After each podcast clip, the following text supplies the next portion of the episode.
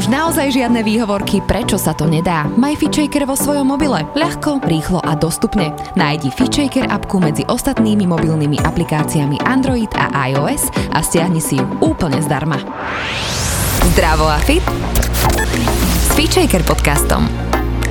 Tento podcast ti prináša virtuálne fitko FitShaker.sk, kde nájdeš stovky videí s profesionálnymi lektormi a fit inšpiráciu v podobe množstva skvelých receptov, článkov a kníh. Ahojte, pekný deň vám želám. Dnes je tu so mnou Janka Balážová. Vítaj.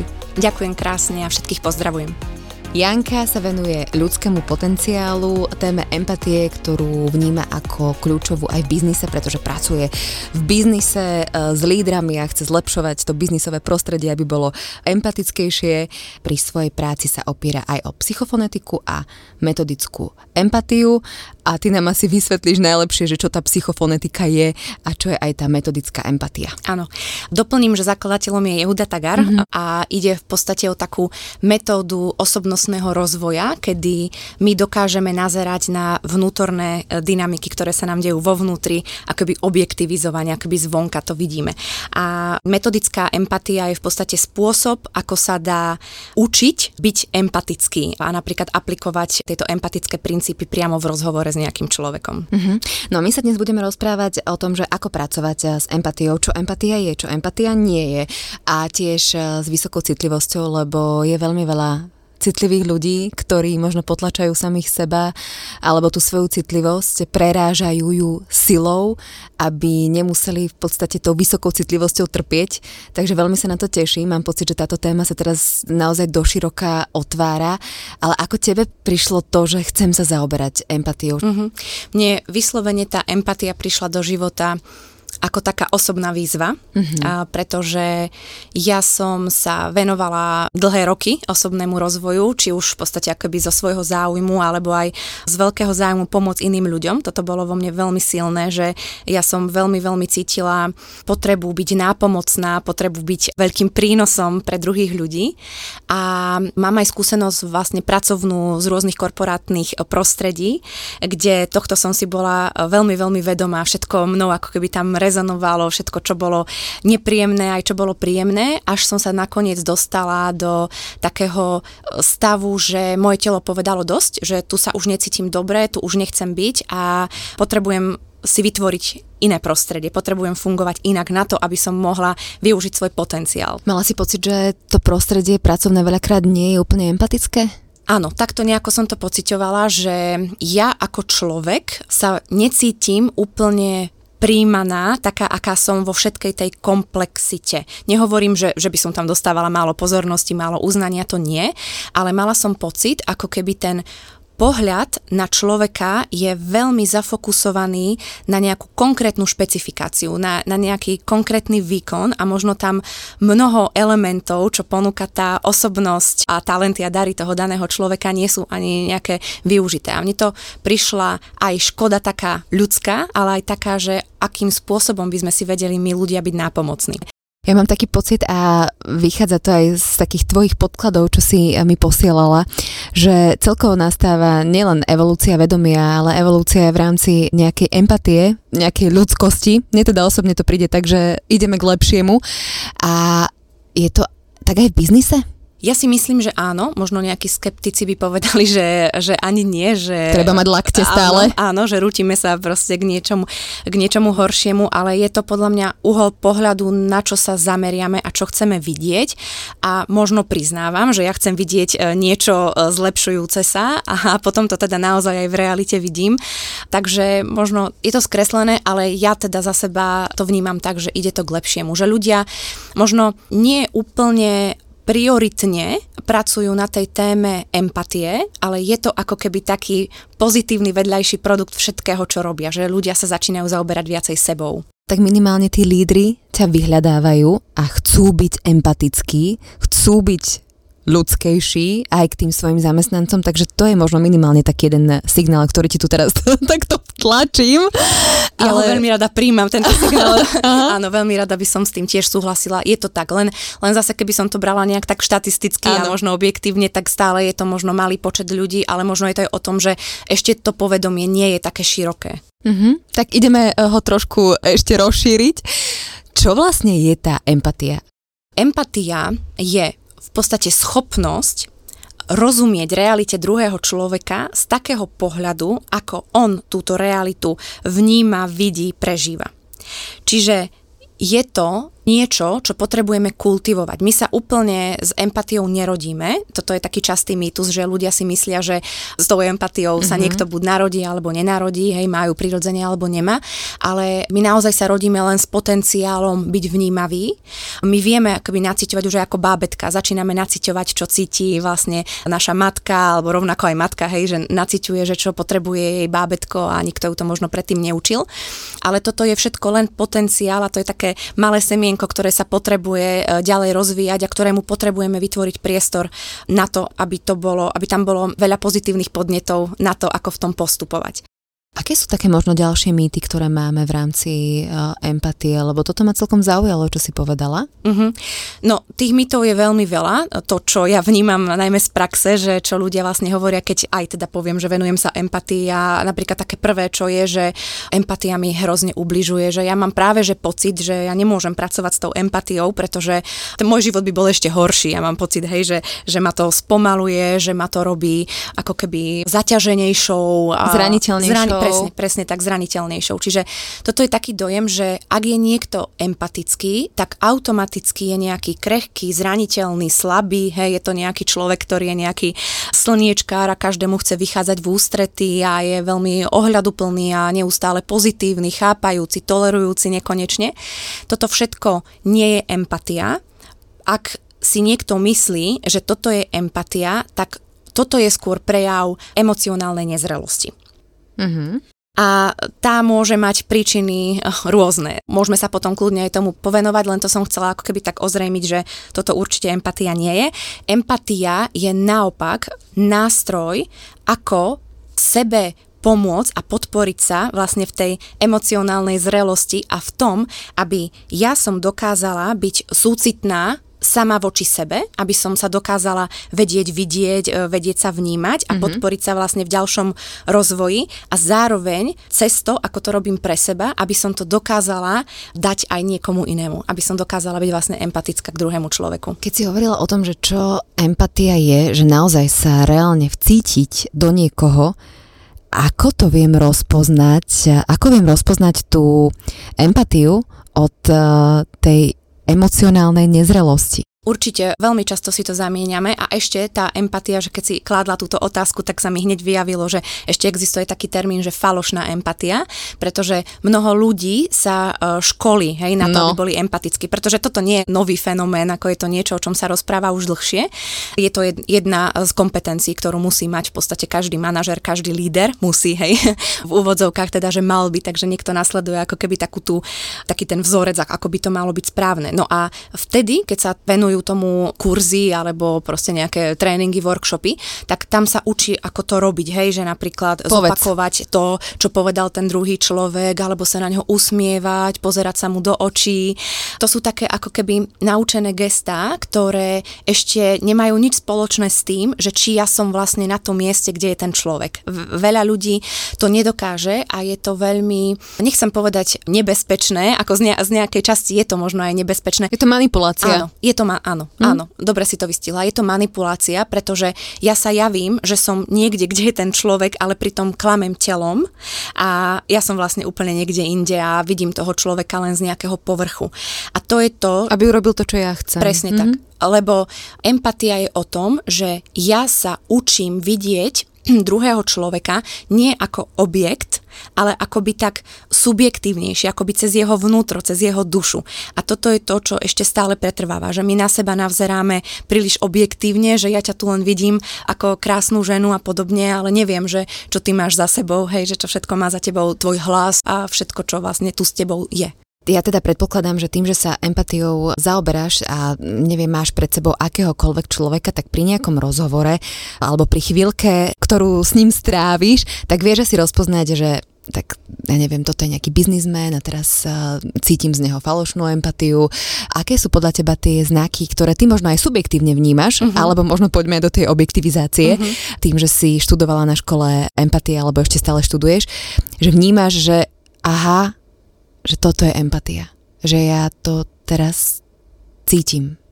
To je presne taký moment, keď vnímam, že ten druhý človek je tam so mnou. Že ja v tele cítim vyslovene, že som videná, vnímaná, že má vôbec snahu ten človek uh, tomu porozumieť. Že to nie je o tom, že mi hovorí svoju skúsenosť, ja som to mal takto a takto, alebo sa vlastne projektuje do mňa a rieši si nejaké svoje problémy, ale vyslovene cítim, že je to iba o mne a ten človek mi venuje tú pozornosť. A presne vôbec nemusí mať tie zručnosti, ktoré sa teda učia práve na škole empatie, hej, že, to, že na to je to zamerané, ale má tie ľudské schopnosti a tú, a tú chuť vlastne byť tam s tým človekom. Hovoríš, že s tou empatiou, že nie je vrodená. Áno, že môžeme mať nejaký potenciál a sme ľudia, takže máme potenciál ľudskosti obrovitánsky. To znamená, že aj potenciál empatie ale hovoríš, že tá empatia sa dá naučiť a dokonca aj Jehuda Tagar sám o sebe hovorí, že on akoby nie je empatický napriek tomu, že to učí, alebo to som nechcela povedať, že, že, nie je, že, že nebol, nebol tak. Áno, áno. Mhm. Obuvník chodí bosy a veľakrát mhm. ten človek sa v podstate učí, tá téma si ho nejak pritiahne, lebo chce byť empatický. Ale tu som sa chcela vlastne dostať k tomu, že ako teda, ako tú empatiu kultivovať? Je to veľmi náročné to vysvetliť no. ako keby v takomto procese, ale ja možno iba poviem ani nie, že ako, ale iba, aby sme si boli vedomí, že čo všetko to obsahuje. Že my neempatizujeme len s tými pocitmi, ako si ľudia myslia. Je to prvá dôležitá časť, ktorú potrebujem urobiť. Ak, ak vidím, že niečo je s nejakým človekom alebo niekto príde za mnou a vnímam, že má nejaký problém, chce ako keby mi o tom povedať, tak prvá vec, čo musím urobiť, je empatizovať s jeho pocitmi. Čiže ja musím akoby demonstrovať, že ja mu rozumiem a že ja mám vlastne podobnú skúsenosť, takú, ako prežíva vlastne on sám. Potom musím vlastne empat, no musím, e, ako keby ten proces, hej, obsahuje, že empatizujem s jeho spôsobom myslenia. Čiže tie pocity nestačia. Každá bytosť má vytvorený nejaký systém vlastnej reality a my kým jej neporozumieme, tak my nerozumieme, že čo to, o čom rozpráva ten človek, vlastne pre neho znamená, ako je to dôležité, pretože my to môžeme vyhodnocovať ako niečo malicherné a tým pádom nás to nevťahuje do tej témy. Ale ak rozumieme, že čo on e, si vlastne vytvára, aký to má význam pre neho a čo mu dáva tú dôležitosť, čo mu nedáva dôležitosť, tak ja vlastne sa akoby učím od neho, že on ma vlastne sprevádza tým jeho obrazom, tou perspektívou a potom vlastne je tam aj empatia s jeho vôľou, pretože my častokrát môžeme vnímať na tom človeku, že sú tam rôzne nejaké bariéry. Hej, ty vidíme ako nezainteresovaní ľudia, že neviem, o niečom rozpráva človek o nejakom probléme, čo ho ťaží, nejakom partnerskom, ale teraz my vidíme a vnímame podľa toho, ako rozpráva, že on je možno zaciklený v, nejakom, v nejakej obeti, že niečomu v ňom, nejakej časti, vyhovuje byť väzňom. Niečo mu to mm-hmm, prináša. Mm-hmm. A keďže ja empatizujem s vôľou, pretože ten dôvod, prečo mi o tom rozpráva, je, že on má už veľkú frustráciu, že to už vlastne nechce, tak ja mu to viem ako keby dať ako takú výzvu, že, že, že toto vnímam. Takže empatizujem s tou vôľou a potom empatizujem ako keby s tým, čo sa v ňom rodí už ako keby také nové uvedomenie. Čiže cieľom takej tej správnej empatie alebo respektíve empatického rozhovoru je doviesť toho človeka k nejakému zlepšeniu. Ale nie takému, ako vidíme my z vlastnej perspektívy, že my by sme chceli Ty, pre to je náročné. Je. Aha je to náročné, hej. Ale hovorilo som ťa prerušila, že nie ako vidíme my. Ale ako, ako to cíti on sám. Pretože my môžeme si myslieť, že aha, teraz ten človek by mal urobiť toto a mal by dať nejakú jasnú hranicu niekomu a mal by viacej rešpektovať svoje potreby. Ti poviem, a... ako to je. Presne, ja ti poviem, toto urob. Ale vlastne ten človek potrebuje ešte vstrebať niečo. On možno len potrebuje preskúmať, porozumieť to vlastne, že prečo to robí a prečo sa v tom len ocitol a môže sa to nám javiť ako taký nejaký slímačí krok alebo také, že a na čo toto, veď už by si dokázal aj toto.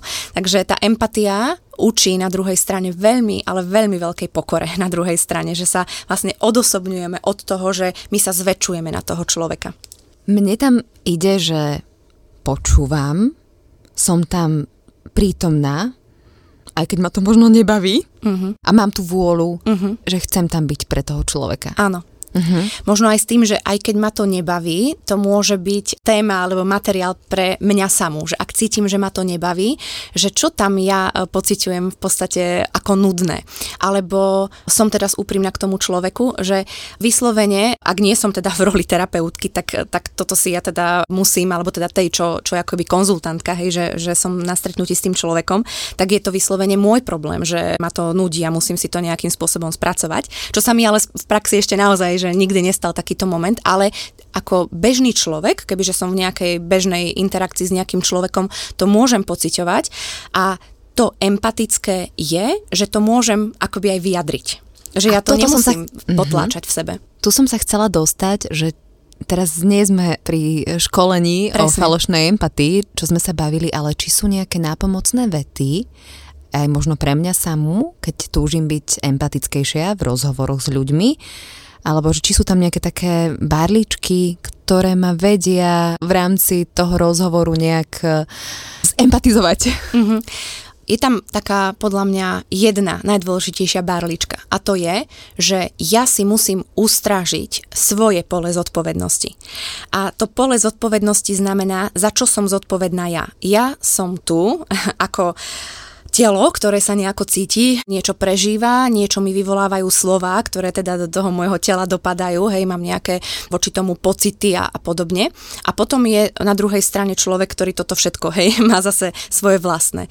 A preto, ak sa mi niečo takéto udeje, tak ja potrebujem byť v akoby schopná vnímať, že čo ja cítim. Čiže postarať sa v prvom rade o seba. Ja nemôžem ako keby dovoliť, no môžem, hej, lebo je to stále tréning, e, nechcem to takto ako keby povedať, ale to, čo by malo byť mojou motiváciou, ak sa chcem v tom cítiť dobre, čo by sme sa mali obidve strany v tom cítiť dobre, je, že ja nedávam vyššie toho človeka. Potreby toho človeka nie sú dôležitejšie ako moje potreby, pretože on ma naozaj nevyhľadáva ako terapeutku v tej chvíli, ale ja som normálny človek a vždy tá pravda je vítaná a vždy je potrebné si uvedomiť, že tak ako som tu ja s tou svojou pravdou tu mm-hmm. a mhm. teraz, tak na druhej strane je tu človek so svojou pravdou a so svojou realitou. A, Rozumiem. A napriek tomu, že sme v rovnakej možno situácii v miestnosti, hej, vidíme tie isté farby, no tak to úplne nevidíme rovnako. Každý to má inak. To sú v podstate ďalšie tie mýty, že to nie je, empatia nie je o nekonečnom počúvaní toho, čo hovorí ten druhý človek, ani o pritakávaní, ani o tom stotožňovaní sa ty musíš byť sám so sebou vedieť pracovať, aby si vôbec mohol byť empatickým človekom. Presne tak, lebo... Skutočne empatický. Áno. Každá interakcia s človekom je akoby taká pozvánka stať sa lepšou verziou seba a ako keby ponúknuť možnosť tomu človeku druhému na druhej strane, aby sa ňou stal tiež ak chce nedávať ako keby, že nevyžiadané rady, ale preto môže byť veľmi nápomocná a je nápomocná tá úprimnosť, že ja mu vlastne na rovinu poviem, že ako to mám a čo teraz vlastne pociťujem, ale naozaj potrebujem byť akoby v tej priamosti láskavý nie súrový. To je, to je veľmi dôležité. Ako na to? Ako na to je ťažká otázka, pretože opäť to je vec uh, tréningu, že ne, ne, nevedela by som povedať ako, že mm. uh, funguje toto a myslí na toto, pretože opäť sa dostávame ako keby do niečoho, do nejakej rady, ktorá nám je diktovaná zvonka. Mm-hmm. A toto si potrebuje navnímať každý sám cez tú vnútornú skúsenosť, cez, cez taký vlastný test, že v čom sa cítim dobre, pretože my máme tie pocity a ja si sám na sebe môžem navnímať, že, či som toto, že, že ja viem, mám nejakú mieru toho svedomia, ktorá mi napovie, či som manipuloval, nemanipuloval, či som bol surový, alebo som bol možno láskavý, alebo som bol príliš tolerantný, alebo neúprimný, lebo som na to nemal. Ale ak sa to aj stane, a toto v sebe zaznamenám, že, že som to možno neurobil úplne najlepšie, tak stále viem do budúcna urobiť niečo lepšie. Takže ja v tom by som iba povedala, ako na to je byť láskavý voči sebe a trpezlivý aj v tom procese.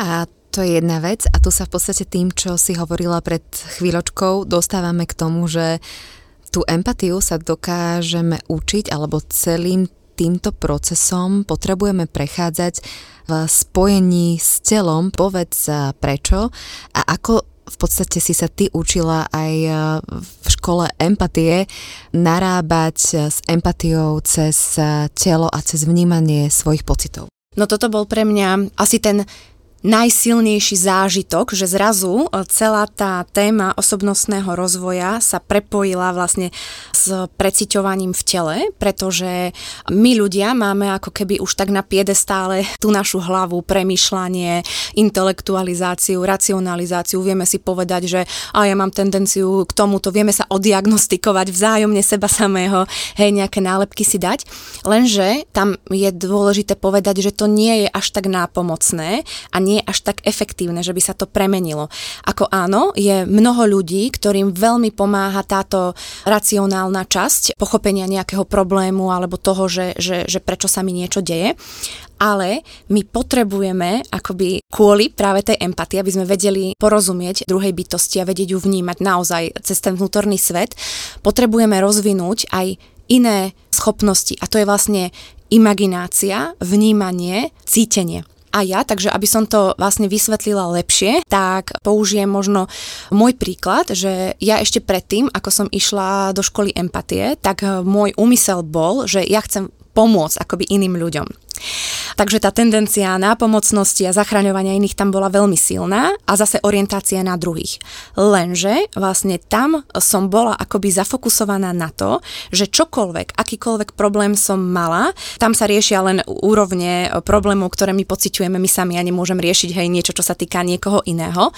A tam sa vlastne človek dostane vždy do tela, pretože pracujeme aj s tým, že ako sa cítime. Čiže napríklad, ak ja som mala nejakú situáciu, že som sa cítila vo vzťahu nepochopená alebo nevypočutá, tak ja som potrebovala si akoby vybaviť nejakú konkrétnu situáciu, teda kedy sa mi to stalo naposledy. A vlastne ja ju akoby znovu prežijem, znovu si ju vyvolám, čiže do istej miery používam aj tú imagináciu, to je niečo, čo je pre nás ľudí prirodzené. A potom akoby dovolím telu to precítiť. Ja vlastne tam získavam nejaký vnem, a ten vnem, iba by som bola konkrétna, čo, čo ty myslím, je to napríklad vnem nejakej expanzie, že akoby sa mi rozširuje telo, hej, za, za hranice toho, ako, ako ho mám v hmote, alebo možno nejaká kontrakcia v zmysle, že ma nejak akože dáva do nejakého takého klbka alebo do skľúčenia, presne, vzťahu. Môže to byť, že chcem urobiť nejaké agresívne gesto, hej, cítim nejakú energiu. To sú vlastne všetko telesné vnemy, ktoré sú veľmi dôležitý poslovia v tom, že čo sa potrebuje z nás e, nejakým spôsobom vyjadriť. No a potom cítenie, že cítim e, hnev alebo cítim vlastne smútok, skľúčenosť, ale je tam možno, že ešte viacej takýchto nejakých pocitov. No a potom vlastne sa pracuje s tým, že ja toto všetko vyjadrím ako keby v nejakom geste, ako by som robila nejakú pantomímu. Vyjadrím to, že, že ako som to pociťovala, hej, keď som sa cítila nejakým spôsobom nevypočutá, neprijatá.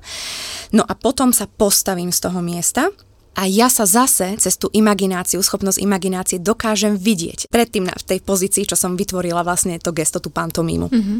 No a tam ja už vidím úplne nejaké zase iné informácie o sebe, pretože tam už sa dostávame do nejakého nadhľadu, do inej perspektívy, kedy ja na seba začínam nazerať z takých tých vnútorných dynamik, čo sa mi tam deje, hej, že, je tam akože niekto skľúčený alebo proste opustený, mm-hmm, hej, mm-hmm. a vidím kvázi nejaký príbeh. Ale ak by sme zostali len na úrovni nejakej analýzy, a iba o tom rozprávam, tak nie sme schopní preniknúť do toho vnútorného príbehu, ktorý zažíva vlastne to naše vnútorné ja, alebo tá časť nášho ja.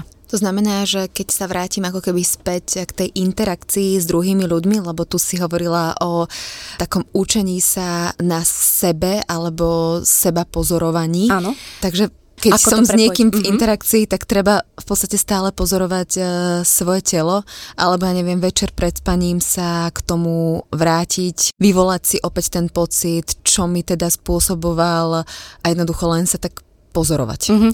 No, Alebo po, povedz mi. Áno, pre bežného človeka, čo je vôbec dôležité, je pripustiť, že existuje aj niečo, že ja sa nejako cítim e, v nejakých situáciách. Čiže úplne stačí, že ja keď som sám so sebou, napríklad idem e, si večer láhnuť, alebo som na toalete, to je jedno nejakom mieste, kde som vlastne sám, tak si iba nacítim, že ako som sa vlastne dnes cítil, ako som sa mal a ako sa má moje telo.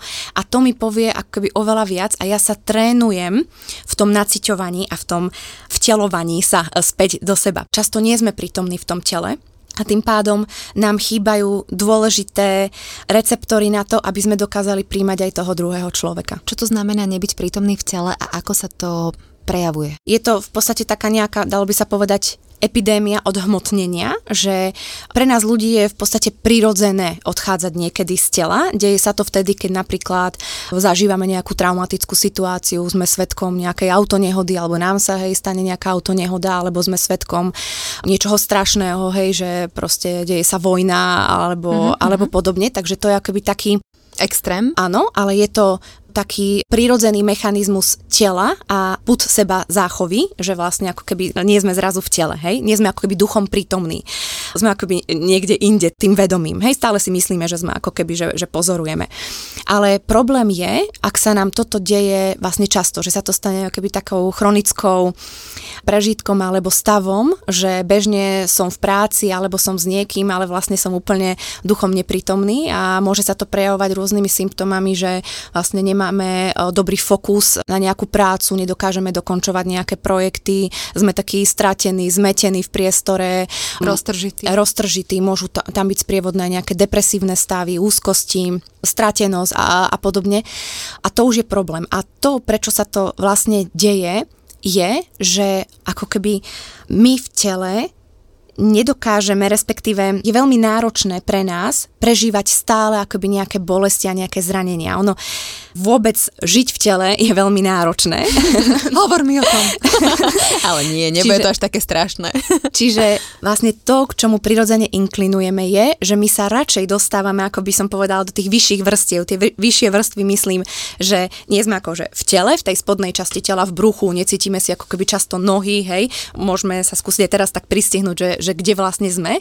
A častejšie sme akoby v tých intelektuálnych úvahách, v nejakých abstraktných, filozofujúcich, presne. Mm-hmm. A tiež spomeniem a taký častý fenomén, taká akoby duchovná odbočka sa to vlastne volá, že my často zotrvávame v nejakých spirituálnych úvahách hej, a, a pohybeme sa v tom duchovnom svete, pretože tam ten priestor je oveľa ľahší, oveľa znesiteľnejší ako ten, kde máme nejaké tie zranenia. Nás to keby nepúšťa do toho vstúpiť vlastne do tých našich zranení, do tých našich e, nenaplnených vývinových potrieb, ktoré vlastne stále máme. A potom to môže mať za následok, že ak sme príliš ako keby v tejto spiritualite odidení, utečení, tak takíto ľudia sa často prejavujú, tak e, ja osobne som napríklad toto tiež mala, niektoré symptómy, že ako by som bola príliš pozitívna, príliš som mala taký súd súcit, takú nekonečnú toleranciu voči nejakým možno aj negatívnym eh, prejavom iných ľudí. Nevedela som dať hranice, alebo tie hranice boli strašne flexibilné mm-hmm. a neustále mm-hmm. sa posúvali, posúvali ďalej. Nedokázala som úplne odhadnúť negatívneho človeka alebo nejaký tienistý prejav, prehliadala som to.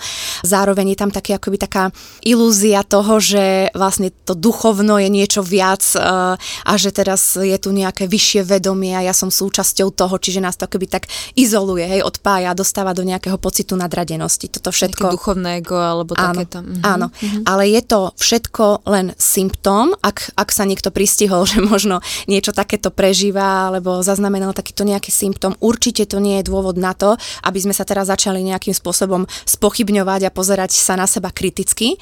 Častokrát je to len fáza toho procesu emočného dozrievania, z toho, že my prechádzame z nejakej tej emočnej nezrelosti, ktorú sme spomínali spomínali v začiatku, do, do emočnej e, zrelosti a čakáme na ten správny čas a techniku alebo človeka a, a to prostredie podnetné.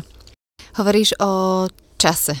Ten je asi zásadný pri tej emočnej e, zrelosti alebo vieme si nejak pomôcť, aby sme dozreli skôr? Alebo ako to vôbec Áno. je?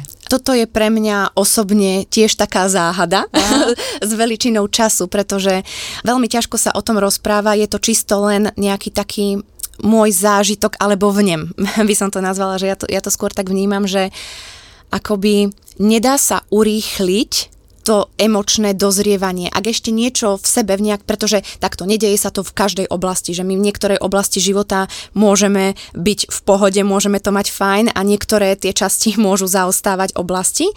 A tam je akoby dôležité rešpektovať nejaký taký ten vyšší čas, alebo, alebo vyššie riadenie to nazvem, že, že príde ten e, správny moment, pretože ak sa niekto do toho až to nazvem slovom, rípe tak umelo, hej, že, že chcem sa do toho dostať a chcem tak akože násilne, lebo sa chcem opraviť, lebo tam je ako keby ten, tá motivácia, že, že chcem sa opraviť, chcem byť nejaký vyhovujúci človek, tak to môže mať aj nejaké také fatálne následky, že to nemusí dopadnúť uh, úplne dobre. Ja si myslím, že tá správna motivácia príde a ten život je zariadený tak, že my máme dostatočne veľkú dávku tých víziev a frustrácie, ktoré prežívame uh, v životoch, ktoré sa tvária ako nejaká kríza alebo nejaký problém. A vždy tam vyjde nejaký problém, ktorý nás vlastne pozve do, do toho vnútra a možno aj v tom čase príde aj ten správny sprievodca, ktorý nám s tým pomôže alebo nejaký podporovateľ. Alebo proste príde zrazu nejaký moment, že niečo urobíme inak, že zrazu sa nám dá poodstúpiť od seba. Ale dovtedy sa nedalo. Čiže preto hovorím, že ťažko sa o tom hovorí, lebo je to niečo ťažko uchopiteľné. Ako pre teba, nehovorím, že vyzerá, ale ako sa správa emočne zrelý človek? Tiež by som nazvala úplne 100% emočne zrelého človeka ako nenaplniteľný ideál v rámci našich životov, ale určite je to niečo, čo by sme stále mali mať tak na pamäti, ale ani nie preto, aby som zase bol emočne zrelý a bol lepší ako, ako, ako druhí ľudia, ale ja tú emočnú zrelosť vnímam ako prirodzenú potrebu, ochotu a chuť sa rozvíjať a rásť. Ja kľudne môžem byť emočne nezrelá, ale ak som ochotná s tým pracovať, tak je to v poriadku. Nie je tam nič v neporiadku.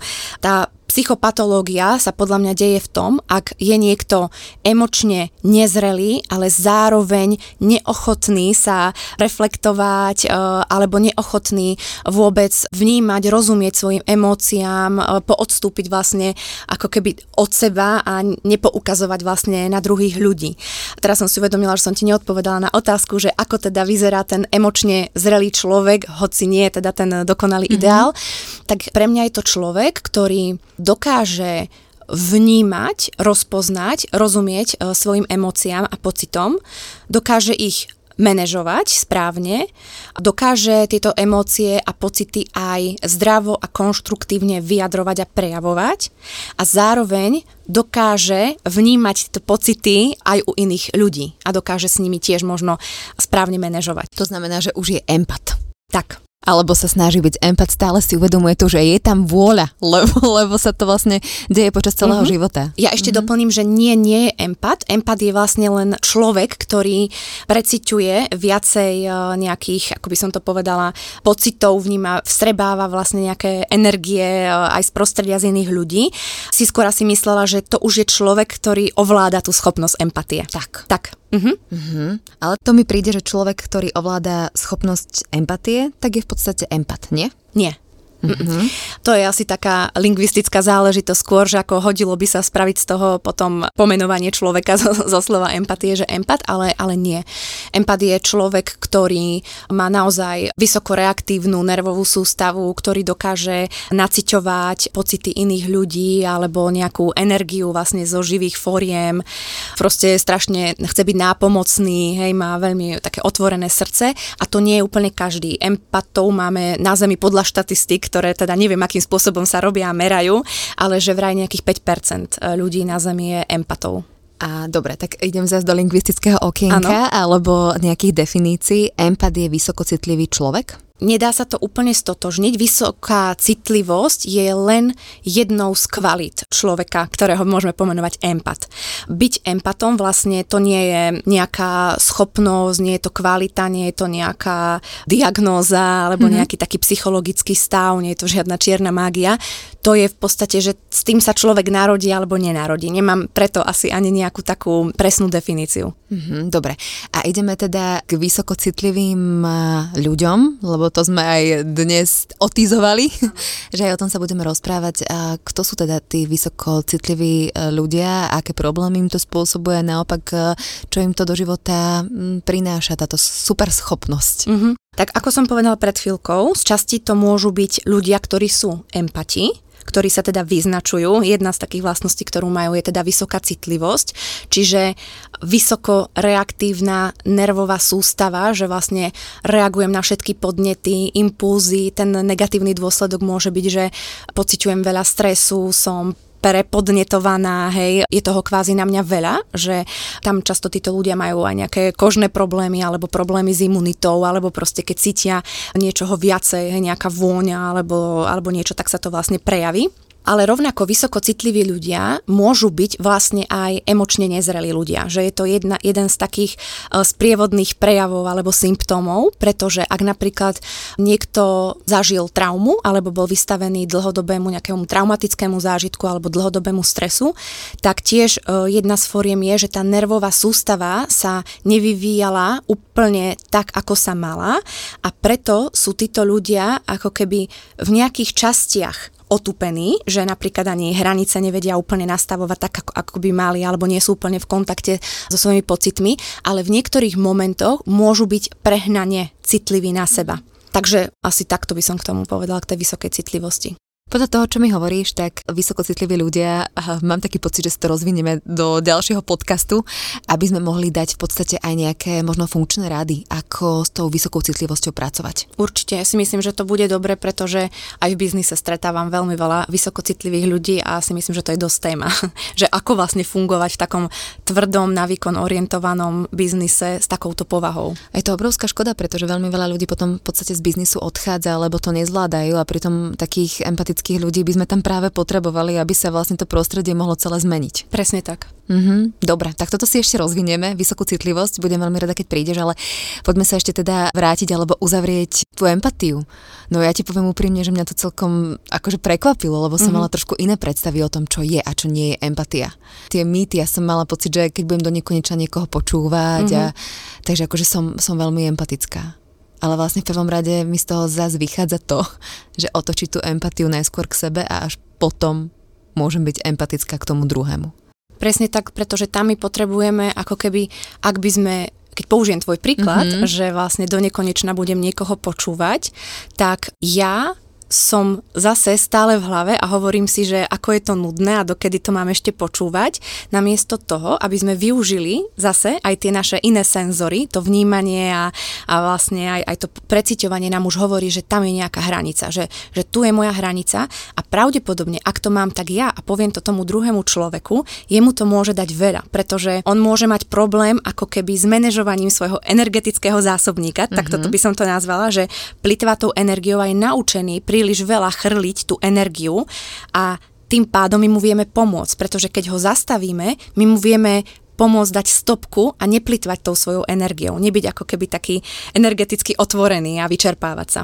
Vyčerpávať seba a v podstate aj ostatných, lebo tak lebo keď nie sme my pravdiví, tak v podstate potom tam neprebehne ani takéto učenie na oboch stranách, to, čo si tí ľudia môžu odovzdať. Áno. Uh-huh. Zase tam len buď nejaká taká manipulácia, uh-huh. alebo no, no jednoducho nepravda. Neprebehne Áno. tam to, čo tam prebehnúť má. Presne tak. tak. To dobre chápem Áno. asi, hej?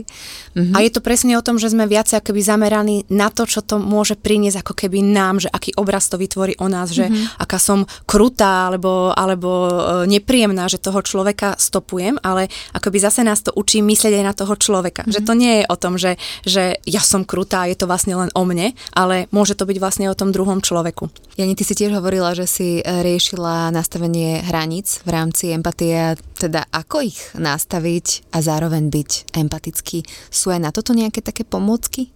Určite sú. Téma hraníc u mňa ale bola ako keby zase takým vedľajším produktom celej tej práce, ktorú som v podstate robila so sebou, či už v škole empatie, alebo potom teda mimo nej, teda prakticky každý deň.